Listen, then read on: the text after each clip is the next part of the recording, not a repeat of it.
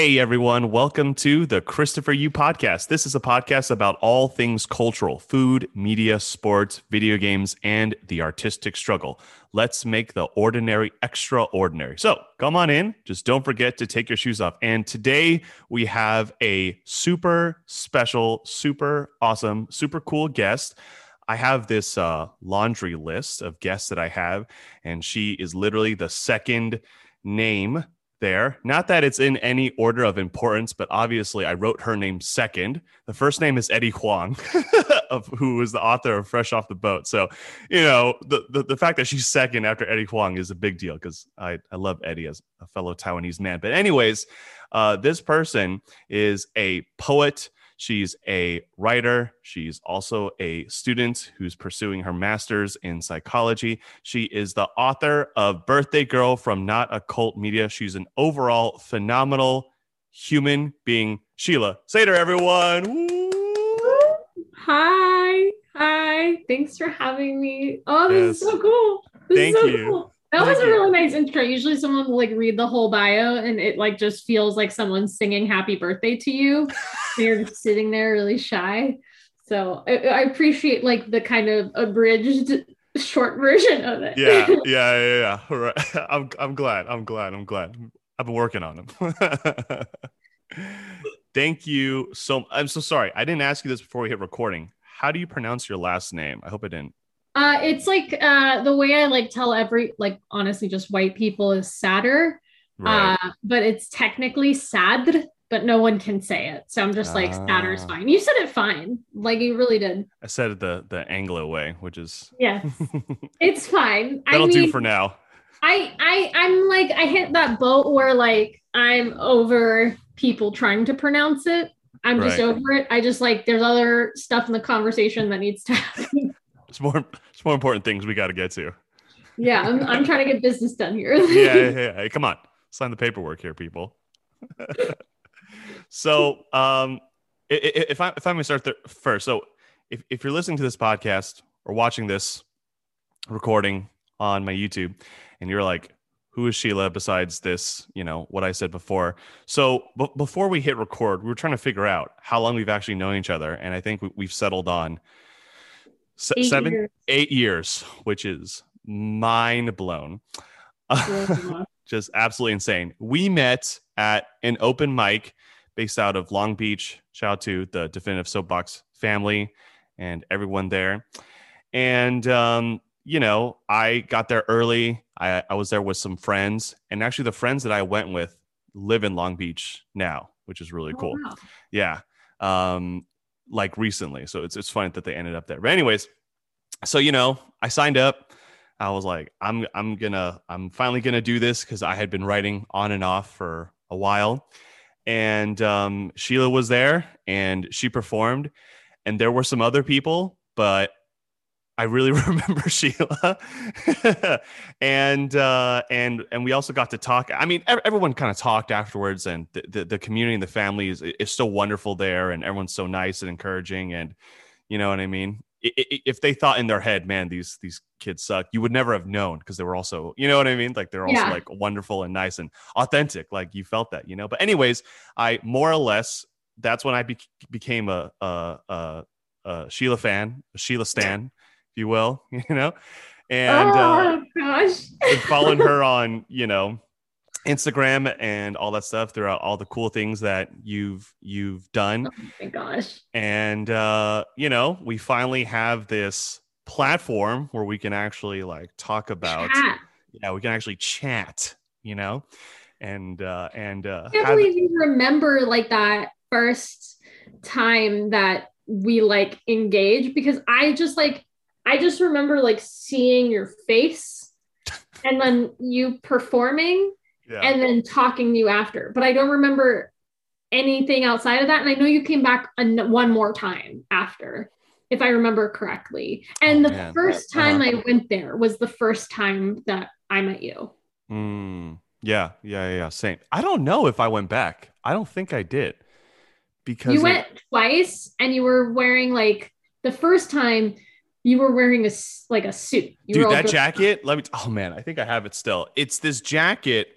it's this like sports coat I bought at like a Goodwill somewhere, and it was like soft. It was like not like velvet, but it was super cool. And it's it's you're like you take a moment, you're like it was soft. yeah, it was soft with the, It was real soft. with like a lowercase s, but like italicized. You know what I mean? oh, it was super. Yeah, it was soft soft. is like Naruto running, if you will. you know what I mean? Yeah. It was it was good. I, I can tell it was important to you. but But no, I, I really I remember that. I remember you dressed up and then we like followed each other. And then I just I I've been following you since. I've seen all like the creative arcs and stuff, and it's been really cool. Yeah. There was a point, and correct me if I'm wrong, you got into Buddhism. Yes, that's right. I've actually, so I was born into this practice. I practiced with this organization. My mom joined when she was pregnant with me. Um, and um, uh, she she joined because her parents, my grandparents in Taiwan, introduced her to it. And so it's this Buddhist organization called the Soka Gakkai International. It started in Japan, but it's international now. Yeah, my grandparents yeah so my grandparents joined and um uh i was i grew up in the practice but like stopped when i went to college because i was busy and stuff like that. I still main you know practice to some degree but wasn't like really active. Um but when i kind of like took time away from school and just started working then i started practicing more and start Wow. like sharing about that. That was i think like 2016 which is crazy that to think that we've known each other longer than kind of that part of my my life. You know what i mean? Like we, that we really met we met i think i want to say 2014 or 2013 that's nuts i hope it's 2014 because 2013 seems like literally impossible for some reason. Like i just can't wrap Well, my uh, head. the reason i know that is i graduated high school in 2013 and then started college in 2013 and i Right. know that we met like fall 2013 yeah. Nuts. I know I it's weird that like I cuz I rem like it, it's you're just like such an instrumental part of like that beginning period of definitive for me. Mm, and so like I very distinctly remember you. wow. That wow. That is And then like I was able to like follow you like through many life things that just happened. And also just like I saw you get into Buddhism and I I just like it was like uh, I saw well you've also seen me through relationships. I've seen you through relationships. Right right right right. Like I think like it's just I didn't want to bring it up but I was also like I I feel like that kinship with you yeah, yeah, yeah. you're just like scrolling you're like ah new person word hope they're doing well and then and then it's like okay breakup All Yeah, right, yeah, yeah. okay, it's been about you know a year, two years. Oh, okay, cool. Moving on. yeah no that's like i just very distinctly like i just feel kinship with you in that because you definitely saw me through heartbreak yeah, yeah, yeah. Wow, that's crazy. You know, very very often you don't hear how the the the successes of social media in this way to like maintain that that connection. I mean, of course, it was you know the definitive soapbox like platform and like the poetry community that allowed you know you and I to meet, and then like you said, right, you kind of jazz with one another because you're like, oh, okay, this person is another creative person that is trying to you know in in in, in, like my opinion I, I i have this like perception of you where you know you want to have not like a big voice but an influential voice. But i think you also seem to make an effort to stay like very rooted and grounded and like humble whether it's with like your family or your you know fiance congratulations by the way Thanks.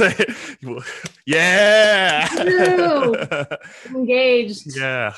betrothed Yeah. Right. Right. Right. Um, yeah. I, I, I, I have this, you know, that, that's my like perception of like who you are. And I, I feel, you know, if that is correct, I feel the same way of like, this is the type of influence like I want to create where it's more, you know, anyways. Yeah. But No, is that I accurate? i appreciate no i appreciate yeah, I, I appreciate that. Where it's like, yeah, I definitely want to make an impact, but also I'm kind of, I don't know if this is like a fair thing to say, but I kind of don't like selling my identity or exactly packages, packaging, packaging. Oh my God, packaging it to like the world, which is something like you, you kind of, when you start doing it, you start realize what, what does well Mm. And then it's kind of like weird because you feel like you're selling it and it's such a precious thing to you. So it feels weird to sell. So um yeah, and I really like to I, I, I remember social media being a place where you just shared cool little bits of your life and it wasn't like a Craigslist. so right, right. So like I just really appreciate that element of it. Like I just want people to remember these are just bits of my life. And and I and I like I like them. I've always like enjoyed that and it's only recently that, you know, I I made like the commitment to kind of transition into something more publicly public or influential in a way. Mm-hmm. Yeah, because excuse me. Thank you for sharing that. I 100% like resonate with that. And I think that's what I am trying to do as well. And so, you know, I I, I have friends that I really look up to for for how they present themselves on social media because I, I I feel like they're as close as they can, you know, the the the the version of themselves that they present on social media is is is as as close as you know if we met like and talked in like person it's like the same version you know yeah. um the my last my last guest Allison Parker, she's um, a musical theater actress and personal trainer. And we've known each other through college, but didn't really talk. But when she started kind of promoting her like fitness, you know, she's certified personal trainer and she wants to market herself. But I think she st- she did in- in still a way that was still like Allison. I was like, we got to talk about that. You know what I mean? And how like dope that is because not enough people do that. So yeah, I I I I really got to say yeah. It also sorry to interrupt. It also no, just fine. takes a lot of work to maintain, and there was like a certain point where, and maybe this isn't fair to say, but to me, I was like looking and I was like, I am spending so much time doing this thing that isn't isn't fulfilling either hmm. financially or emotionally or spiritually. It's just making me anxious. And so like i was just like it i hit a point where and i i'm hitting that point. Like it, it's also just i my relationship with social media has always changed. Like mm. i once had like a really healthy relationship. I had really unhealthy relationship with it. Like and now i'm at that point where i'm just like okay I know that I have to be this thing, or not have to, but I'm choosing to be this thing. How can I do it authentically for myself? Yeah. And how can I also value my boundaries? Because, like, I don't necessarily want to talk about being queer on Instagram. It's just not my thing. It's not for me. And that's mainly because it's maintaining privacy. It's respecting my family. It's, you know, for me, it's it's a self of like protection. And but then you also feel this like parasocial kind of shame that you're not out to the world, which is um, a whole thing in and of itself. So I feel like for me, I just like was looking at it and I was like, what is this truly benefiting me? And if it's not benefiting me like spiritually or socially, and it's not benefic- benefiting me financially, then I'm just like, all right, well, how can I either like make it work for me or maybe I need to take a break? Mm. which is like something that I've been, I think because I'm like promoting the workshop, it feels a little different. You know, like um, because promoting the workshop, you have to be out there, you have to put yourself out there, you have to sell yourself. And oh, I loved it. I love it. It's just, I don't know if anyone can tell on my social media how much like I hate doing it, I hate selling myself because it's frightening because you you get numbers back you know you see what actually is impacting. And that that's deeply unpleasant. No time ever in the in the history of the world can you actually like numerically find out how many people engage with who you are on the internet until now. So mm-hmm. it, it's definitely like I think I have like a little bit of a more skeptical relationship with it now, which probably is an indicator for me that I can't put as much stock in it at the time. Mm. Makes sense. Yeah. My hot, I have like a lot of hot takes about social media. No, that's great. I think, ah, uh, yeah, that's, yeah, that's that's that that's absolutely you know correct.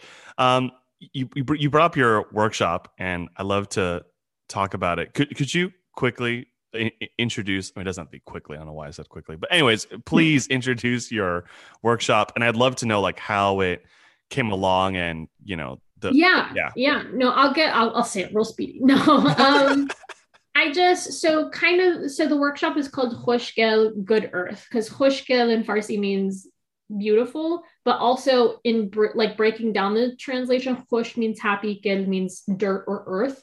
So it's a good earth, happy earth workshop. And essentially, the reason it kind of came about, and it'll kind of explain it in the process, was I was working for a nonprofit. I'm still kind of working for them. It's Get Lit, where I was teaching some a drop in class which essentially means that there's new students who come in every week or there's some continuing and in that process it's a really fruitful some kids stick around some kids don't whoever wants to come in can come in but what ends up happening is you can't really track their progress or curate like a path for mm. them and so what ends up happening is you're basically doing like beginner level stuff beginner to intermediate level stuff for like a year. Just so like I have like 40 some workshops that are just one off beginner level workshops. And I was kind of hitting this point where I was like, I really want to stick with one group of people for a little bit longer and track it. And also, I was curious about, I did this one workshop presentation with the more advanced group because they we have an advanced group at GetLit called the GetLit Players. And I did a workshop about mental health and poetry in the poetry community because I, it's deeply affected me and I've seen it deeply affect a lot of people in the open mic scene and poets in general and and leave kind of an impact. And and I saw that there was no kind of psychoeducation happening around that. And so I developed a workshop around it and it was really fruitful. It created like really amazing conversations with these kids in a way that like I think they've never really thought about. And it really inspired me to develop a workshop around a workshop series, so cumulative, around a poet's relationship or a writer's relationship with their work and their community at large. So it's basically focusing on establishing a poet's relationship with their art because for me, that was integral to my to what I would say my success has been so far uh, just establishing what my relationship to my work is mm. and and kind of making peace with that because when you say to yourself oh i'm a poet. This is my right my job. Oh my job is a writer. Like that's what i want to be. Oh man like you're gonna be broke. Like oh man you're gonna have to do so many things and and you have to explain that to people and explain that to your family. And what ends up happening is you know you have to make peace with that in a way if that's what you choose to do and it was also a big important element of managing my expectations. And so establishing their relationship with their work is really important because not everyone wants to be a career writer right? Not everyone wants to do that. And, and not and everyone understands like if you choose to be a writer it's not always romantic. It's hard. It's mm. stressful. It's anxiety inducing. And so establishing that relationship. And then another element of the workshop is basically creating uh, a community project in service in, in service to the community through poetry. So we're going to be brainstorming with the people who've signed up so far. We're going to be brainstorming together a way to serve the community using our work and our art and our voice. And, and and I think it's just important because we think that writing is such like a solitary individual thing. And if I've learned anything, like everyone's success is when they help others. Like when you're helping others when you're in service to others when you know that you're con- connected to your community that has been where i have made the most connections made the most success um, made the biggest steps in my career if that does if that makes sense. Yeah. So it's a five week workshop. We meet twice a week and we are just charting that. So it feels like it might be like a poetry writing workshop but it's not really uh, it's kind of like a weird alternative. Hmm. I don't know if that explained it, but That was great. Yeah. Absolutely. it was a long-winded way. But I think all of those elements are very important to explain how I got there and why it's happening. yeah yeah yeah no thank you i i think um as as we, we've had guests on this podcast and we're you know talking about their you know what they do in their kind of field or passion or hobby or what have you. Um what really stands out is there's always a clear why behind what they do. And for me i i, I think personally that's the most inspiring thing because as you know air quotes here creatives right our our why why seems to you know always need to develop and grow and change because whatever that like lit that fire you know years ago just may not cut it now right? But we still have this like desire and like passion and you know we believe in whatever it is that we're doing. We believe in the power of it. We believe in the significance and the importance of it you know? But it's always that that that kind of why that needs to be you know nurtured and taken care of. May, may i ask like you know we haven't done like what's your origin story so maybe we we should cover some of that. Like how did you you know get started into basically like the sheila in like 2021 how did you get here you know starting from w- wherever you feel is Oh man, like career wise, uh I feel I like the the story that I I tell is that I was writing I like it was in eighth grade. It's so lame, but we were going like through eighth grade promotion where they like promote you from eighth grade to ninth grade. Right right. And um they were looking for and i was like really I, I always like with endings i get really existentially distressed. Ever since like i was younger if like i was graduating high school i was existentially distressed. College i'm currently watching the avatar the last airbender. And um i i like i've rewatched it several times but i can never watch the end because i get really existentially distressed. Um and in eighth grade i was feeling really existentially distressed and I, it was like this buzzing and i um i like went in and i wrote a poem about aging about growing up and how the world tells us to grow up and i like wrote that and i read it to my parents and i didn't even know what i made to be honest like i had no idea it was a poem and then um, I read it at my eighth grade promotion on the stage, and like everyone thought that like, oh, someone else wrote it and she was just reading it. But no, I it was mine and I wrote it, and it like won a contest. And then I kind of just fell in love with it. Like that's like the best way I could say it. I like fell in love with reading it. I felt fell in love with watching it. There was no like open mics in Orange County at the time, at least that I knew of. And so I just kind of grew up just watching button poetry and SlamFind and things like that. And then when I I, when I finally went to an open mic when I was graduating high school, it was like this Ricky Dink open mic that was just like a couple guitarists playing and me. And um and then I went to I found like Long Beach had a poetry a slam poetry team, and so I auditioned and I got in, and so that was kind of the origin story in in a way. But i think the true like i had been writing and i had been doing poetry for a long time but it was like a hobby. Hmm. it was like a side hustle. Um it was it was just something that i really loved to, do creatively. And then i hit a point where i was like oh this is my job. Like i was like oh, this is what I'm meant to be doing. Because I had been writing scripts, I had been writing stories, I had been writing poems. I had I've been like a a deeply creative person for a really long time. And then like I think it was in probably like 2 3 years ago I was in uh, Iceland with my mom and we were in a car and I like wrote in my journal it was like, oh, I'm married to poetry. Like I defined my relationship. I was like, it's no longer this person I'm dating. I, it's no longer this like mistress or whatever. I'm married to this person. I'm married to poetry and poetry's never going to go away no matter how hard I try. And every time I was trying to think of trying to be a lawyer, trying to be a psychologist, all these things, I was always worried poetry would go away.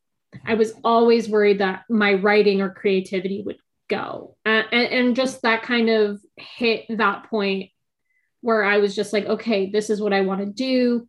And then with Not a Cult, I don't know if this is kind of, it, it's such a long story. It's like trying to say the story of your life in a, in a way. But, um, yeah. but the last thing I'll say is I started like submitting my work to places. I, I, I just kind of like, no one really tells you how to do it. Um, you kind of just do it on your own. You just pick, you just pick up things on your own. So I just started submitting to places and I saw Not a Cult was taking submissions to what I thought was just like a couple poems that they would publish, um, not knowing it was a book contest. and then I was a finalist and I realized, oh, dang, I have to write a book in a month. And I was like, oh shit, I'm out of town when I'm doing this. But I I did. I tried really hard. I put a book together. Um, and I realized I was pulling poems from like high school again. So I was like, oh, I started learning a lot from the process of making a book. I was like, oh, I need to write more. Oh, this book needs to have a story. Oh, this da da da da da da da. I ended up not winning it. But then the following year, I I submitted again. And I was like, there's no way. Like, there's no way I'm going to be a finalist. Lightning doesn't strike twice. I was like, there's no way. And then I was a finalist again. And this time it wasn't like you submit a manuscript. I I, I was already putting the book together bef- before then. But um, I had an interview with my publisher and he said he asked me like why do you want this book or what's the goal for this book? And i was like whether or not you pick up this book it's happening. Like i was like this book is happening. It's coming. You choose to be on this train or you don't. And apparently that's what really caught him and that and i ended up winning. So that was really really really cool. And i think that was the point that's how i've led up to this point. And i mean i had so many plans uh to go on tour to do all these things to really like like launch it. Mhm. but you know god laughs at the plans you make like so i never ended up going on tour i may i went like on a mini virtual tour but um yeah the book happened and it happened during the pandemic Mhm, mhm. that's like the long that's like a very long-winded story that went everywhere no, that that's perfect. Thank you. yeah it was also layered with like a lot of heartbreak but Yes. but i think that's it's good fodder for writing right. Exactly. Exactly. Wow. Um, what what are some of your like long term goals as a as a poet and like as a writer? Like something like if you live to the age of like 105, you know, and you're you're chilling there, you got the rocking chair, the blanket over your lap, nice hot cup of tea. You're thinking about your life, the things Ooh. that like you've done. What what are those things that you're like, hell yeah, I check that off, you know? That's a really good, hard question. If you had asked me like three months ago, it'd be super different Um, Wow. because I'm in the, I'm in a point in transition in my life where I'm shifting from what I had planned to because I, I had planned to go uh, get an MFA uh, in Indiana. I, I planned to like uproot my whole life and go there and then become a professor and um, teach and come back to uh, California and teach and do publishing and all that. But um, I got a ring on Mm. my finger, and that man has changed all my plans. Uh, how dare he? Son of a gun. I know, I know. He's just it's trouble. But And he, the worst part is he's just so handsome too. he's beautiful. He's a- Don't get me started. He's, a so good looking dude. I, I saw that and I was like, okay. That's my like favorite. Is that like really strange to say? My favorite thing is when people tell me he's good looking. Like I've had people hit on him in front of me, and it makes me deeply happy. That's really funny. That's really great. Yeah, he could definitely sell me some cologne, and I'd be like, I yeah, was uh, the other day I was looking at. Thank you. I like. I love talking about him. The other day I was like looking at him, and I was like, "Have you ever thought about modeling?" Like, yeah, yeah. He has this he's like really tall too. he looks he's like- really tall. He's tall. He's like six one or something. Six two. Oh, my type of guy. Eye to eye. Thank you for bringing up. I love talking about him. I'm so gay for him. I Yeah. love him so much. Yeah. Yeah. But uh, yeah, he like when we were dating, he knew that that was my dream. But um, you know, I saw his dream too, and his dream is very much um, you know you see someone who like studies for an interview puts like all his hours and times of day to do this thing because he helps developmentally disabled um, adults. And he it's his just like his life passion. And uh, the thought of stripping him away from that was just like not something I had the heart for because the things that I love, like it, it's weird when like you, I never, I want to write about this, and uh, there's definitely going to be something that comes out when uh, when I start writing about it. But like there was something that very spiritually shifted for me because when you're like dating someone, it's I don't know. I, I could be wrong. For me, dating someone, I was like, well, no, I come first in this situation. like if I'm going to Indiana and you don't agree, it's my thing. Like I'm mm. going. Um, and he like and then you get engaged and then that person's things that they care about become equal to yours. Like they matter just as much to you. And so um, when i see saw his dreams i was like okay like i really need to shift my perspective because i can't take him away from this. So um, if i were to like look back when i was 105 i think right now what i would really care about is that i taught and I wrote more books or articles and different genres. I think I would really have liked to do some really neat things with creativity. And I really want to open a bookstore. Like. I think that would be really fun. I want to I want to open something that helps the community around me.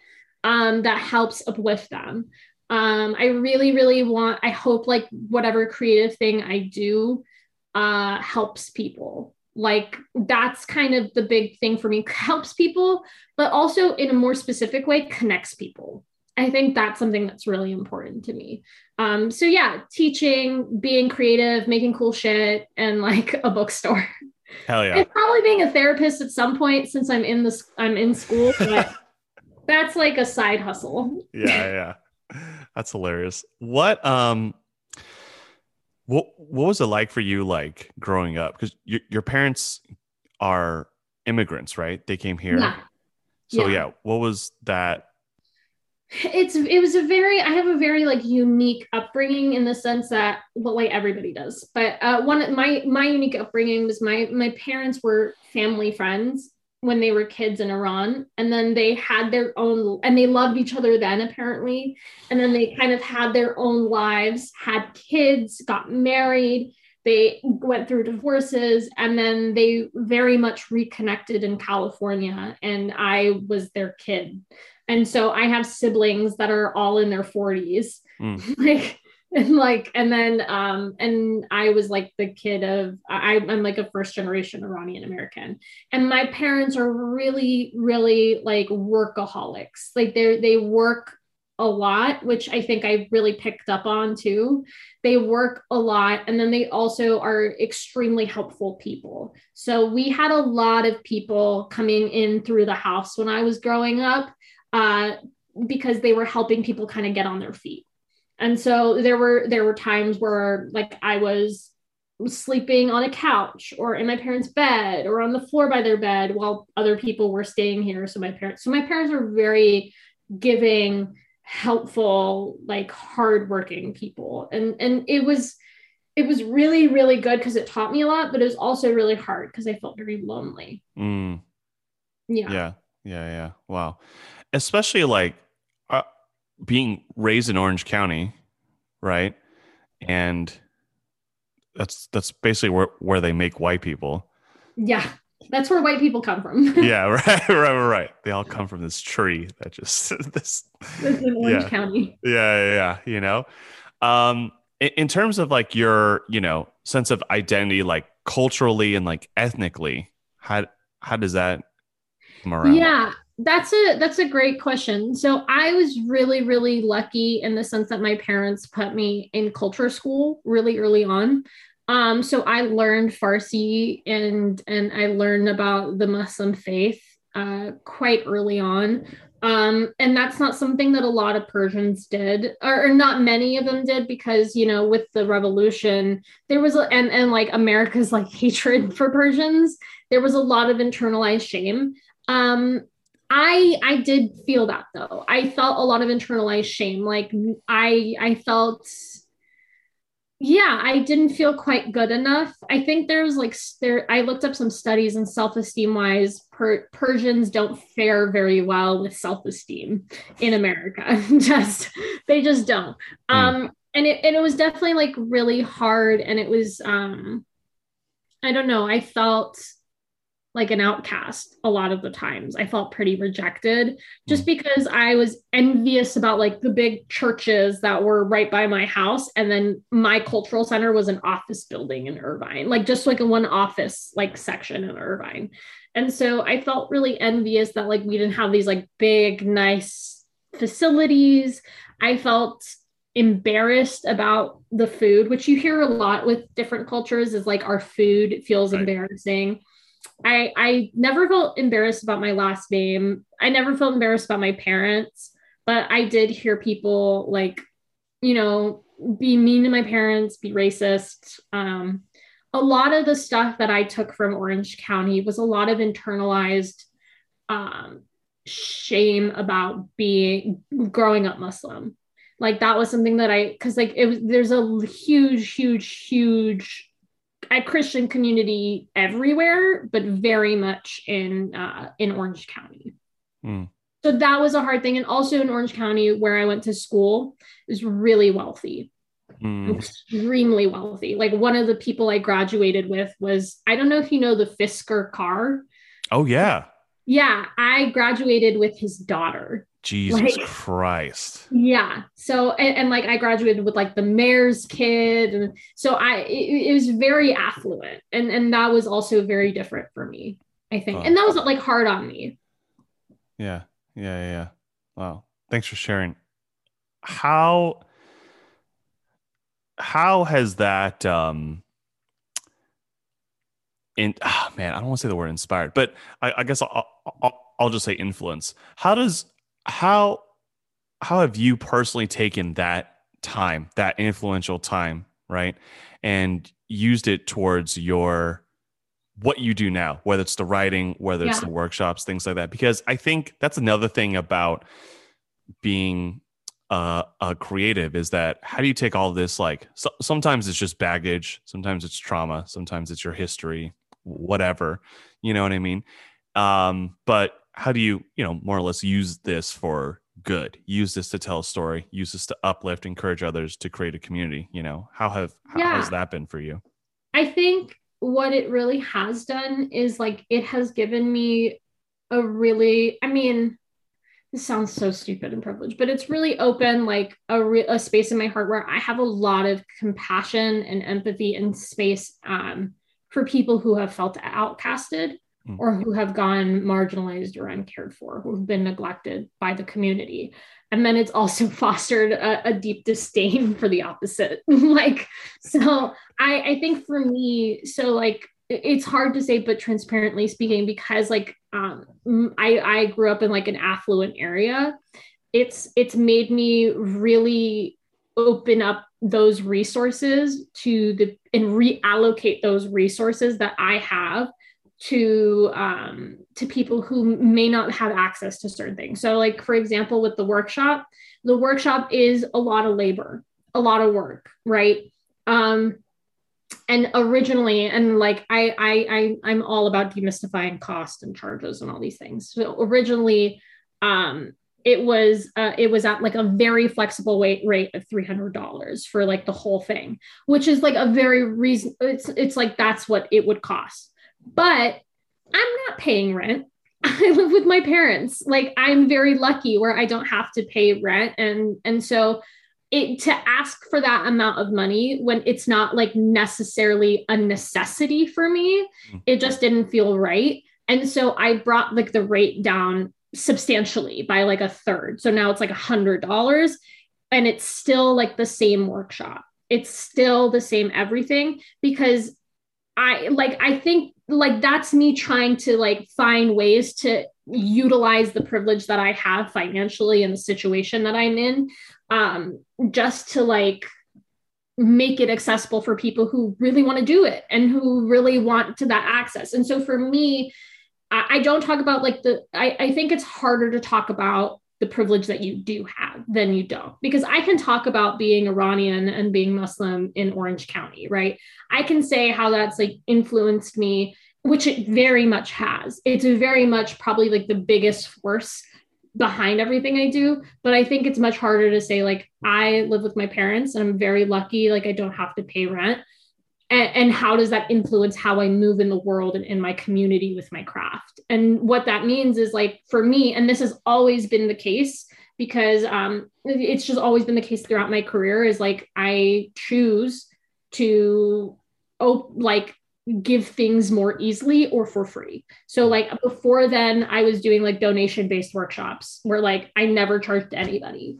And and it, I did that for like 9 months and it was really substantial. It was really like I learned a lot from it and then I also like helped the community around me in Orange County for the for artists.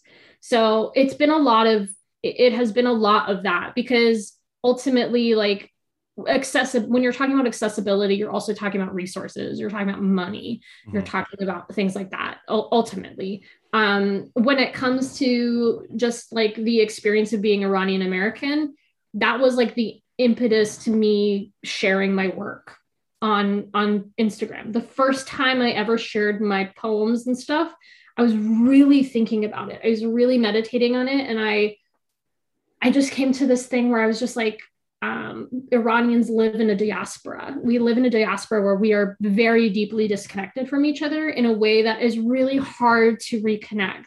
And so for me, I really wanted to reach Iranians, Iranian Americans, my age and beyond, to, to reconnect with themselves and each other, to challenge that internalized shame that they have, as well as the way that they shame others because of it. So um, that was kind of the motivating element for me. And then as time has like continued, and my identity obviously is multifaceted as fuck like you know i was just like okay like that's how i want to do i, I want people of color who are queer to know who i am.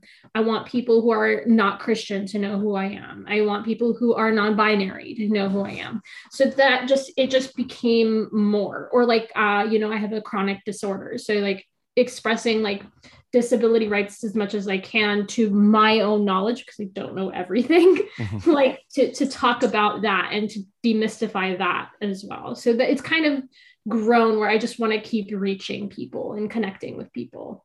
Wow. Yeah. Thank you for sharing. That's just so, so awesome. It was a lot. that was great.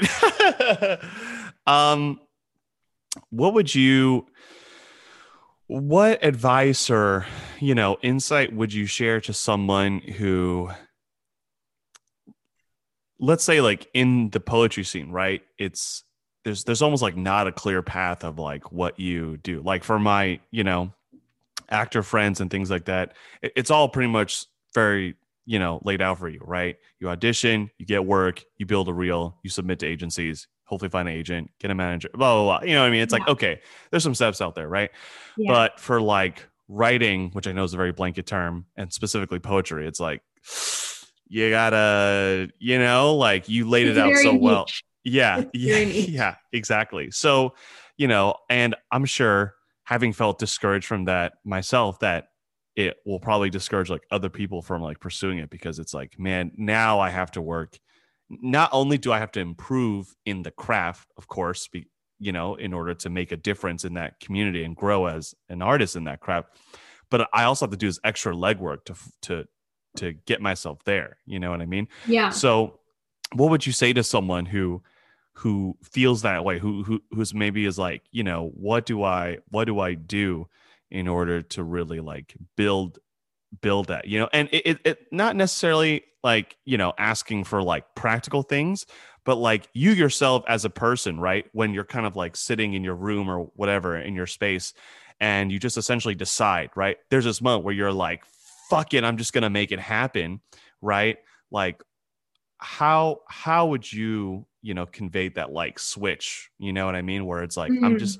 i'm just gonna do it no matter what and like i don't care what it what it takes you know yeah. So you're asking like how do I how would I give advice to someone who's kind of like tinkering with that idea? Yeah, you know, or feel stuck or Yeah, I mean the the advice I mean I think it's this is like a horrible I, I don't think it's a horrible thing to say. I think it's a very reasonable thing to say. I think it's to be realistic. I think it's important to be realistic. Like I personally like like I said, I very much established my relationship with writing, but I also like was like, well, I can't put all my like being a writer is almost like being an entrepreneur in a sense mm. because you very much like have to chart your own path. There is not one way to be a writer. There really isn't. Like for me, it worked this way. For someone else, it didn't. I know for like years, I was like looking at like screenwriters and looking at like where they came from and like how they got there. A lot of it's nepotism, right. but but like it is definitely like I I found the path that worked for me, and that's like a very challenging thing when a lot of careers have like a charted path. It's very hard but I also was realistic that I couldn't put all my marbles in one basket. I had to, you know, do this and I had to do that and I had to go get my masters in something and make sure that I was in a place where I I really tried I'm I'm really trying because it's it's a continual negotiation of like whether it's worth it because I still think like that. I know people who have books that come out that are no longer, you know, career poets, right? They're now, uh, I think he's like, uh, one of my friends is a computer engineer now. Uh, like they're like some people, you know, transition out after a while. For me, it was like I wanted a job that would give me the space and the opportunity to invest in my creativity. That was a big thing for me, which is why I got into teaching uh, which is also why I really liked psychology, which is why I like th- those kinds of fields that give me that space and that container to take care of those really obvious necessary elements of my life. Because once there's like a, because the way I like to describe it to people and and I I know this is like very tangible, but it's it's all about being realistic. Um, for me, that's something that really helped me was like the tangible thing for me was like, is writing a hobby or a career for you? Because if it's a hobby for you, and I hate giving this advice to people because I feel like it's so harsh, but but it was something that helped me. So if it doesn't help you or whoever is taking the advice, like that's fine. Everyone's brain works differently but like for me, it's like if it's a career or if it's a hobby, you get to like, you know, write and it's fun and it's exciting and you get to go to open mics. But if you're expecting to make it big, there's a low chance. It's hard. You get really lucky. That might happen. You might get discovered. It might be really cool.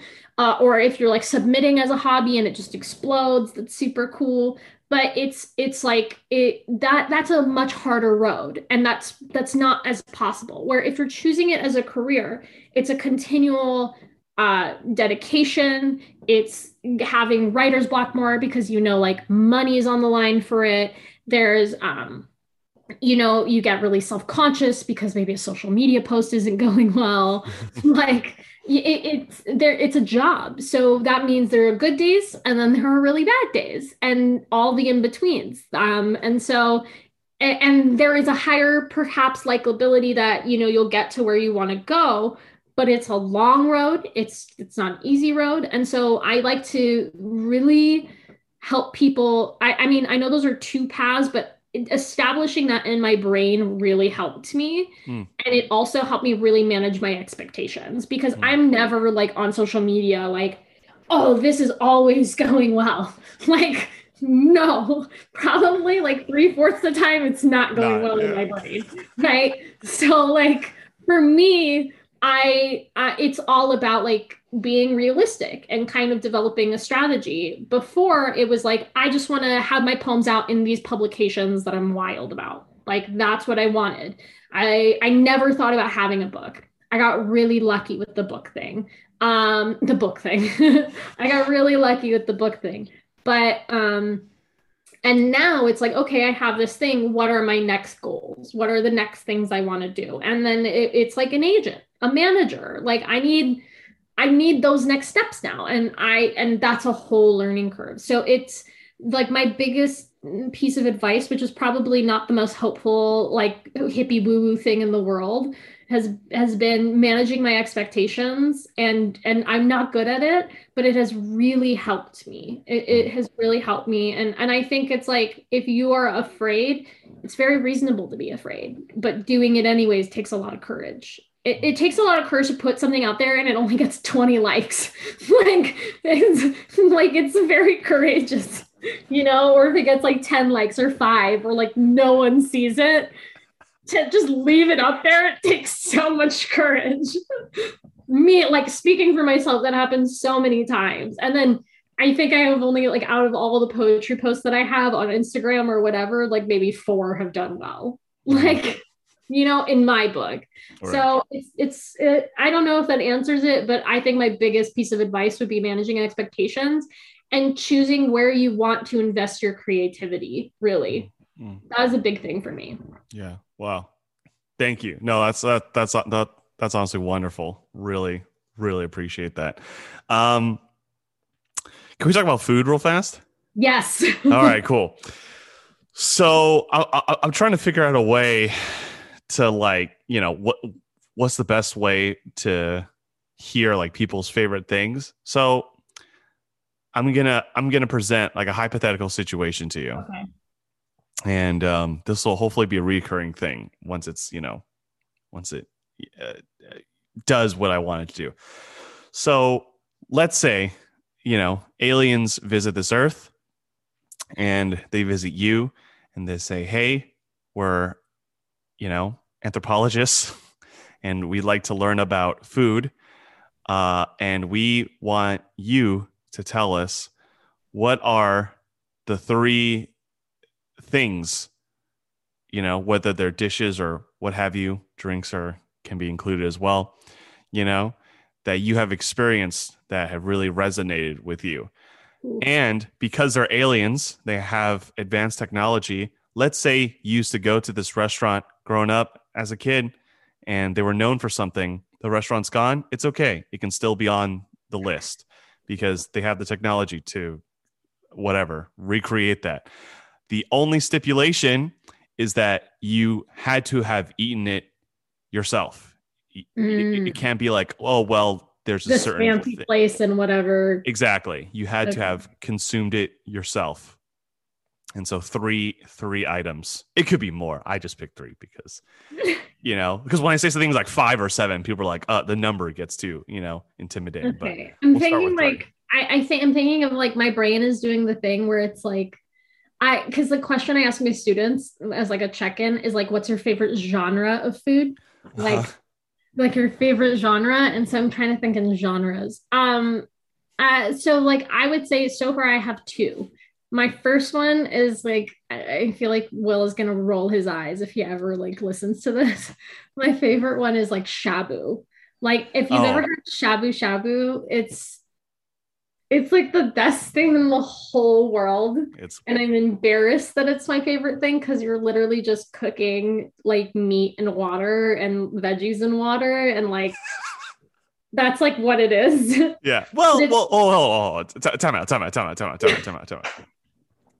It's it's not it's it's it's more it's more broth than it is water. Yes, it's you like boiling I mean? broth and yeah, like you yeah, put yeah. like garlic and I'm right, just right. saying it the way that Will would describe it because Will is Will is not that fond of it. I've had so many birthdays at Shabu Shabu. Like I've had so many birthdays.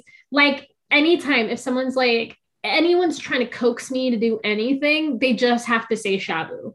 Like if they're like hey, you want to jump off a building? We'll get shabu later. I'm doing it. Like, just, I I love shabu. So the reason I love shabu is like, um, it's just so simple. It's I don't want to say clean, but it just feels healthier. Yeah. Um, and also like I'm just a pro at it. I've never felt more good at anything in my life. Like I feel very good at it. And then also, um, I've learned over the years that shabu is a very multicultural thing. Yes. There's Japanese shabu, there's Chinese shabu, there's Korean shabu. Like there's many different forms of it and that has been like a really exciting world to open up. I've only had Japanese shabu, but I've always like wanted to have other different types of shabu because they look so cool and different. And I love the element. I'm sorry, I could talk about it forever. I love the element of like you you really can choose your own adventure with it. Like Yeah. you, you know, you can you can either like have like a really sweet savory experience, or you could literally burn your butthole. Like yeah, yeah. that's literally like my favorite thing. And then the second thing I would say is kebab. I'm a really really big fan of kebab. Obviously, a big staple in Persian food and culture, and but it's also a staple in many many cultures. Many Mhm. Swana cultures have that. Tur- Turkey has something called doner kebab. So good. It's so good. It's just amazing. And so I love I love like the I love like the multi-purposeness of these kinds of foods. Mm. I'm trying to think of another one. Um oh, I can't. I like I'm trying to like I love sushi. Like I love sushi, but I feel like everyone says they love sushi. Right. I love soup dumplings. Like I, I'm just, I literally had dumplings for breakfast this morning. Like I, Proper. Yeah.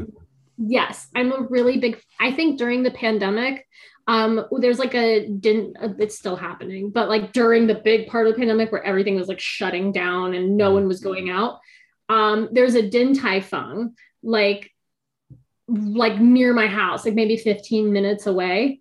And I was going there at least two to three times a week for takeout. Like, like I I have tried to make soup dumplings. So so yeah, I'm just like a really, really, really big fan of just like all Asian cuisine, but that's a very broad brushstroke. Yeah. Yeah. yeah. So like, but I I have a tendency to be really, really open to trying all those foods. And then a restaurant that I would tell aliens to go to. Um, I really have to think about this one because like I'm so hungry now, and I literally just ate. Ugh. Um, a restaurant. Okay, so I have. Can I say two? Of course. Okay, so I'll do the really fancy one, and then like the the hole in the wall spot. Yeah. Yeah. Yeah. So there was this restaurant. It's on PCH. It's well, it's a hotel. I think it's like the montage. It's some fancy shit. But they have like a hotel, and then there's like a restaurant. And we went there for my mom's 60th. Uh, uh, I don't want to age her, but oh, a little bit ago. And then uh, it was like a four or five course meal that was just decadent. It was just, it was like art. I love meals that feel like art. And so I like it was my whole family, like my brother, my sister, my dad, me, my mom, and we all had like just these amazing five course meals that were just way overpriced, but so good. And then the hole in the wall spot that I really like is in uh Tustin. And this was the first one that came to mind because it's like a childhood spot that's like my favorite. Um, it's called Nana Kebab. Nun is bread and kebab is kebab.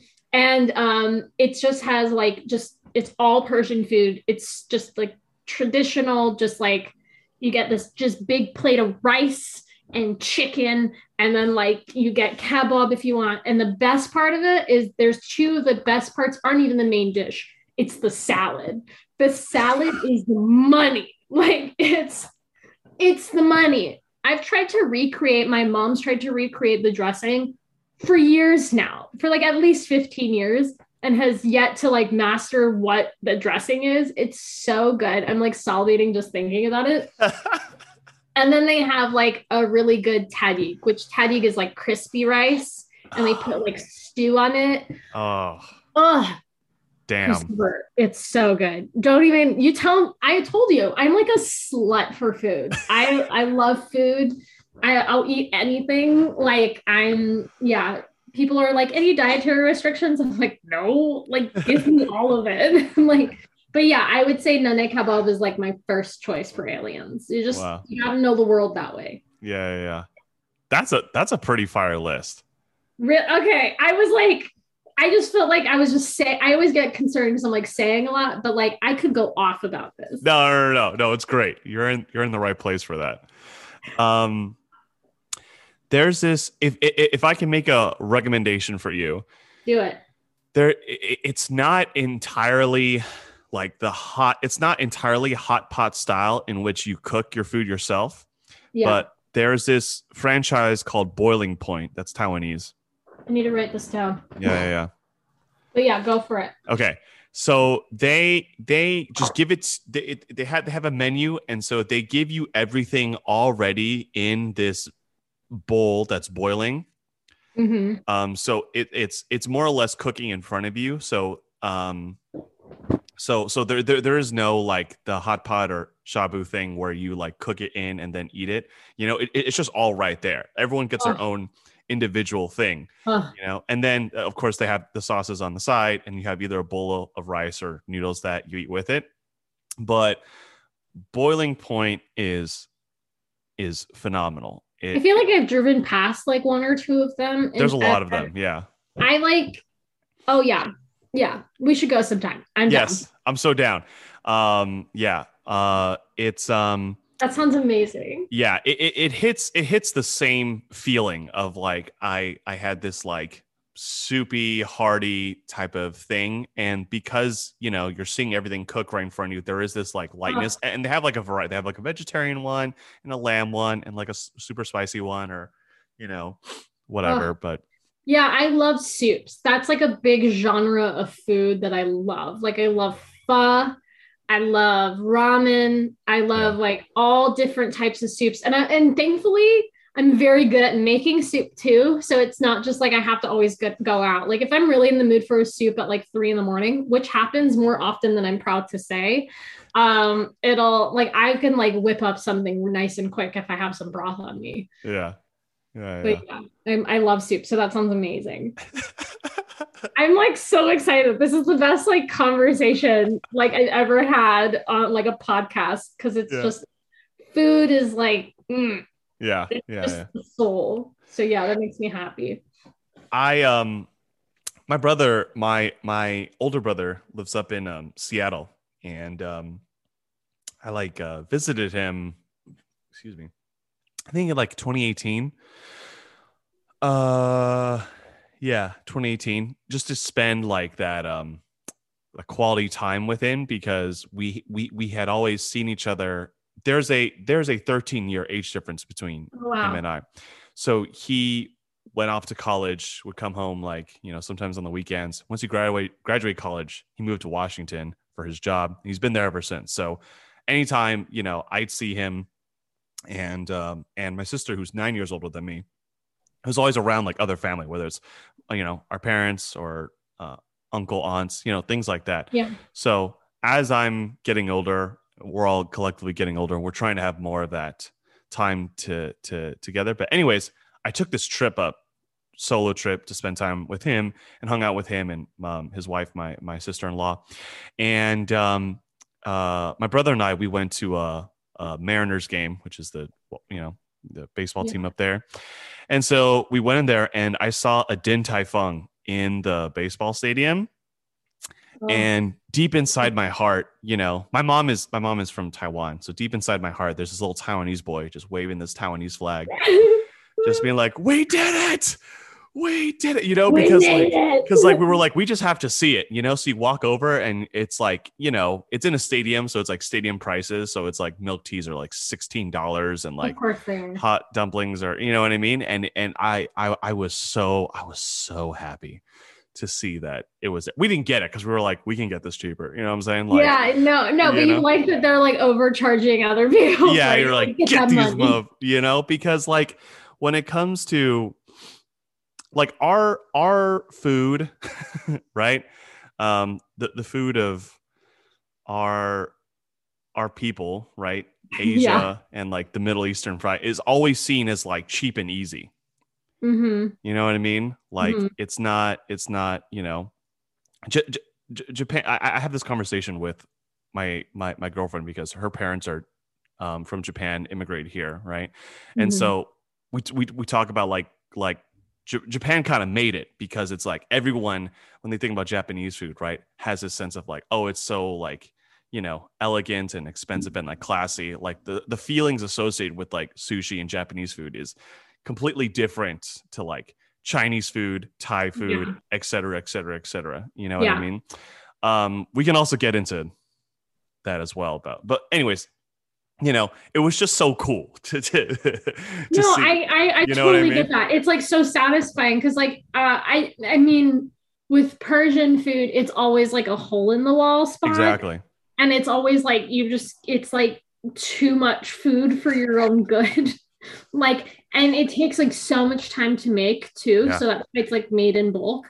But it's also like I mean, I've always wanted like a really, really high, high end, like expensive Persian restaurant. Yeah. Um, I think the closest I've ever come to feeling that level of satisfaction was like right by like because where I live, it's like one of like the hubs for Iranians. Like we have an Iranian grocery, we have like two Iranian grocery stores nearby. We have like a bunch of Iranian restaurants.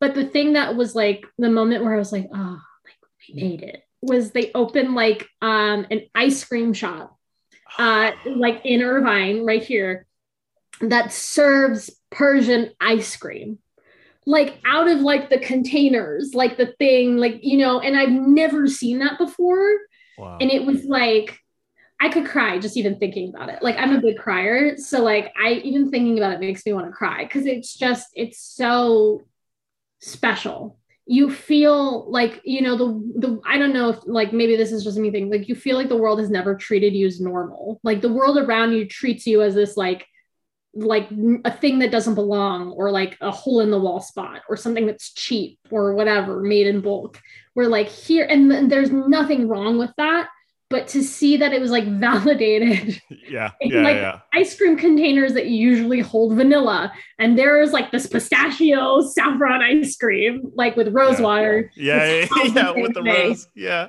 yeah it just was like and like and there's a line out the door for it and then like and, and this like this area has like this little on like i don't know it's like this outdoor like patio area and has like tables and everything. And they hand and in that area there's another there's a persian restaurant next to it. And they hand out tea for free because we're persian and you know that's what we do.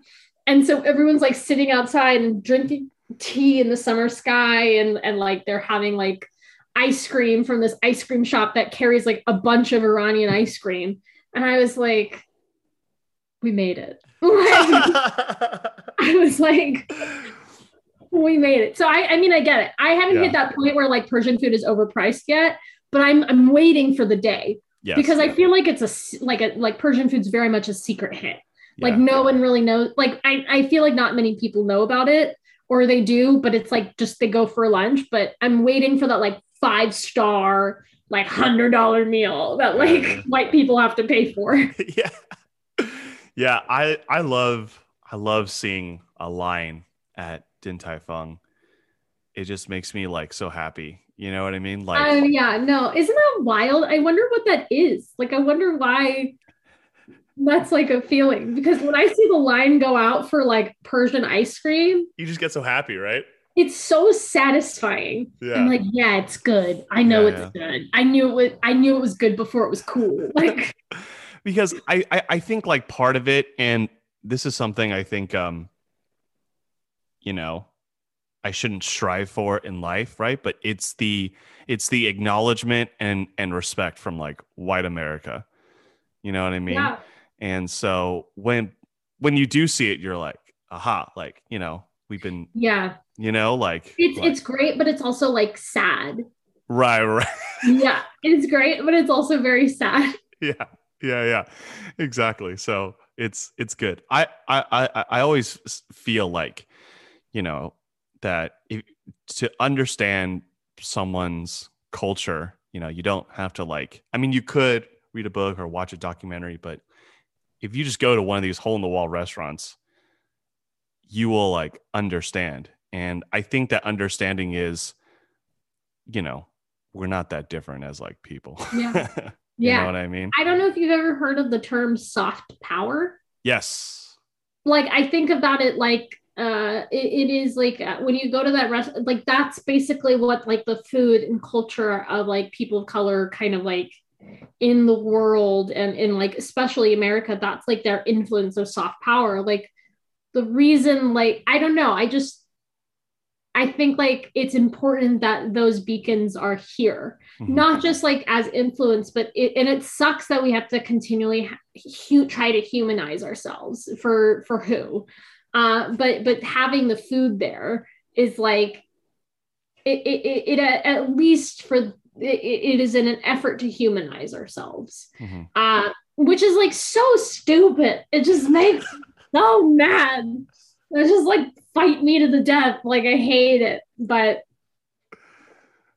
yeah, okay. it just it's because it's like uh, you're right. In America, we constantly have to like humanize and justify ourselves for white people. Where like I I think perhaps the the, the bigger pursuit is you know see like uniting our communities and ourselves like and seeing the value inherent in ourselves but it's so hard when like just everywhere in the place that you live and you breathe is like telling you that you are not worthy Mhm.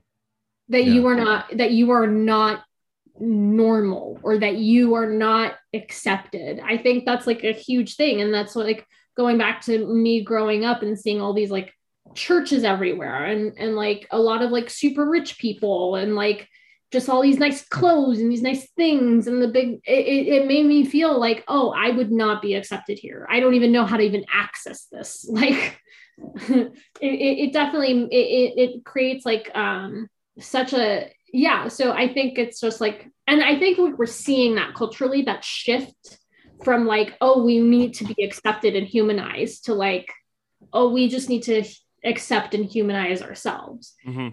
I, I mean, this is like such a tangent, but like, uh, that like I I don't know if you've read my book, but um, I've been through some things. There have been some tough things that have happened in my life, and like anytime I would talk about these like hard things, I would um, you know, I would be like, oh, I don't really know what happened in this moment, or I don't know. And in in the process, and I promise I'm getting somewhere, but like, I I realized that like there was this moment I was like I was processing like a certain experience that I had, and I realized like, oh, in that moment I was afraid, and I didn't even realize that I was afraid.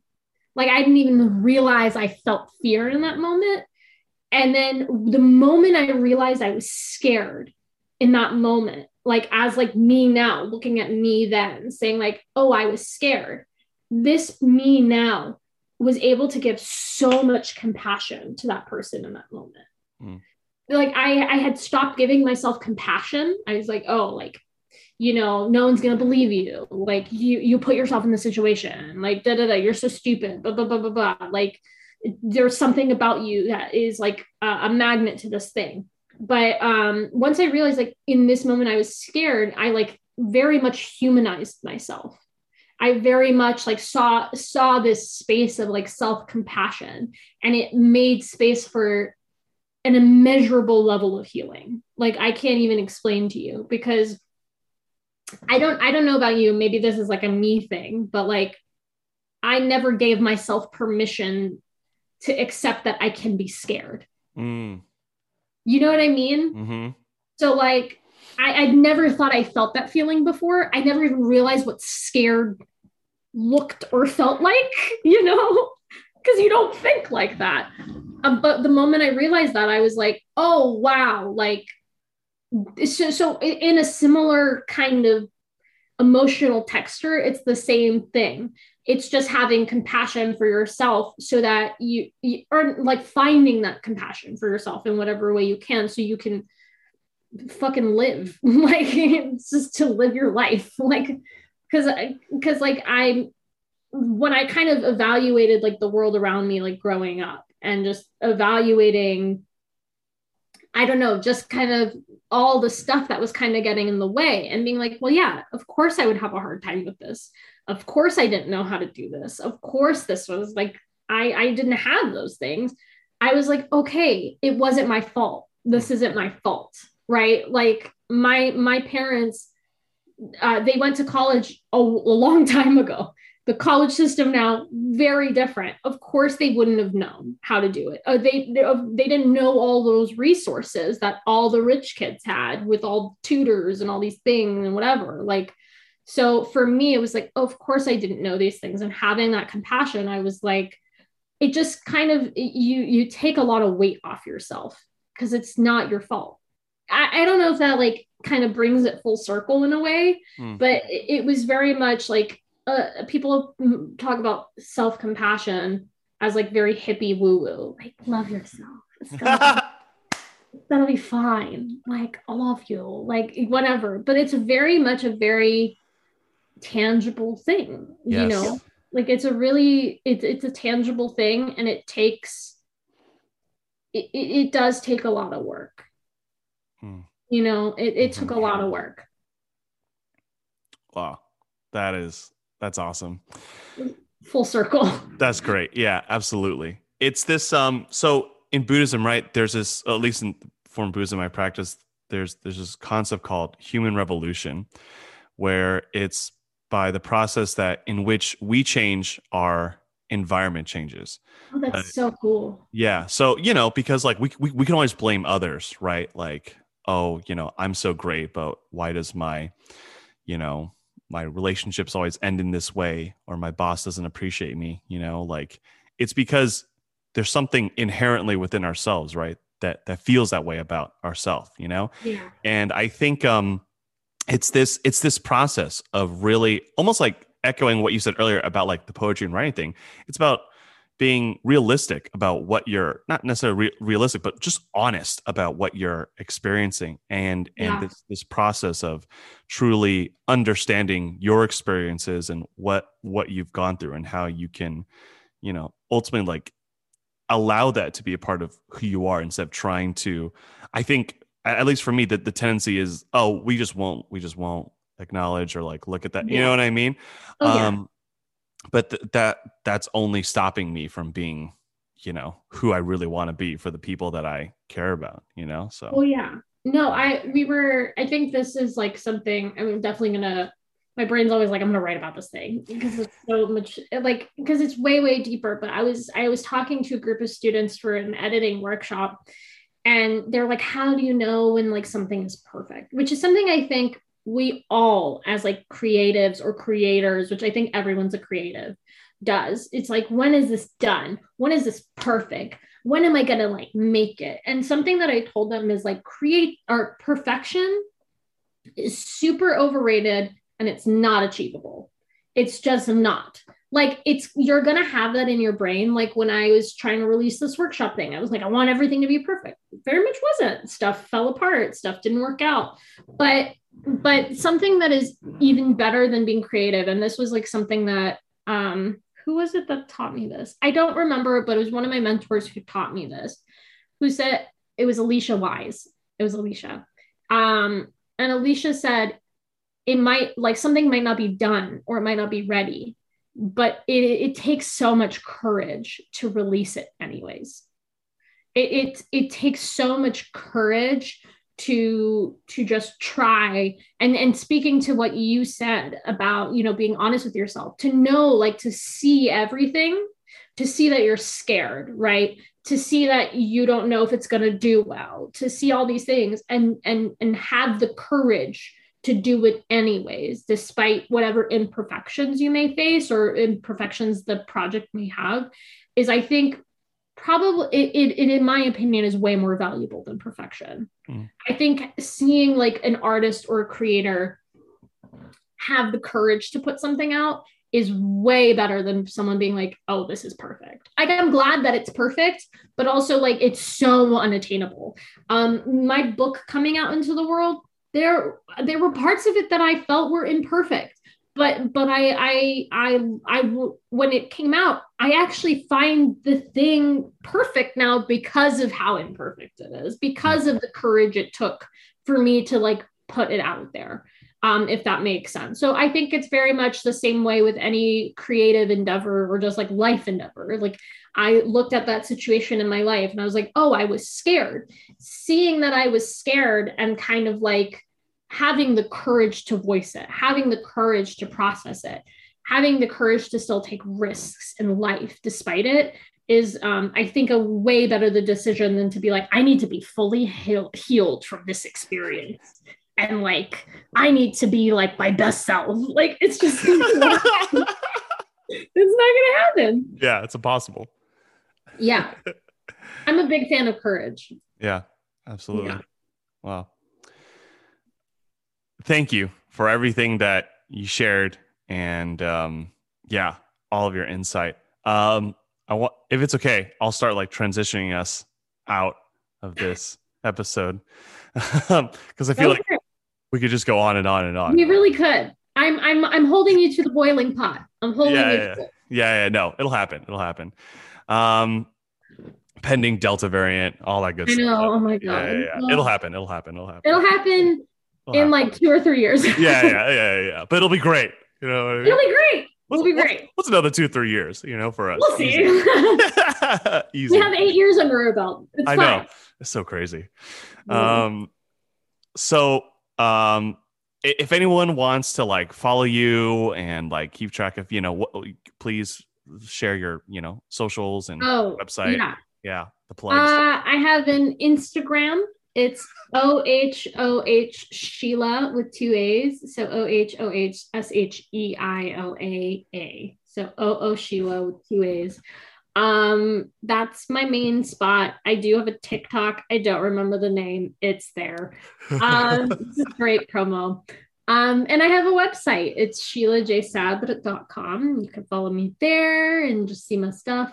I'm mainly on Instagram though. yeah. As you can tell, I have a slight disdain for the social medias, but um, but I also have a Facebook and I have a book. I have a book. It's out. You can find in Barnes and Noble, Not a Cult, and the the Devil Incarnate itself, Amazon. So it's it's all there. It's called Birthday Girl. Awesome. Um, all of that will be in the episode, excuse me, uh, description and all that good stuff. Um, yeah.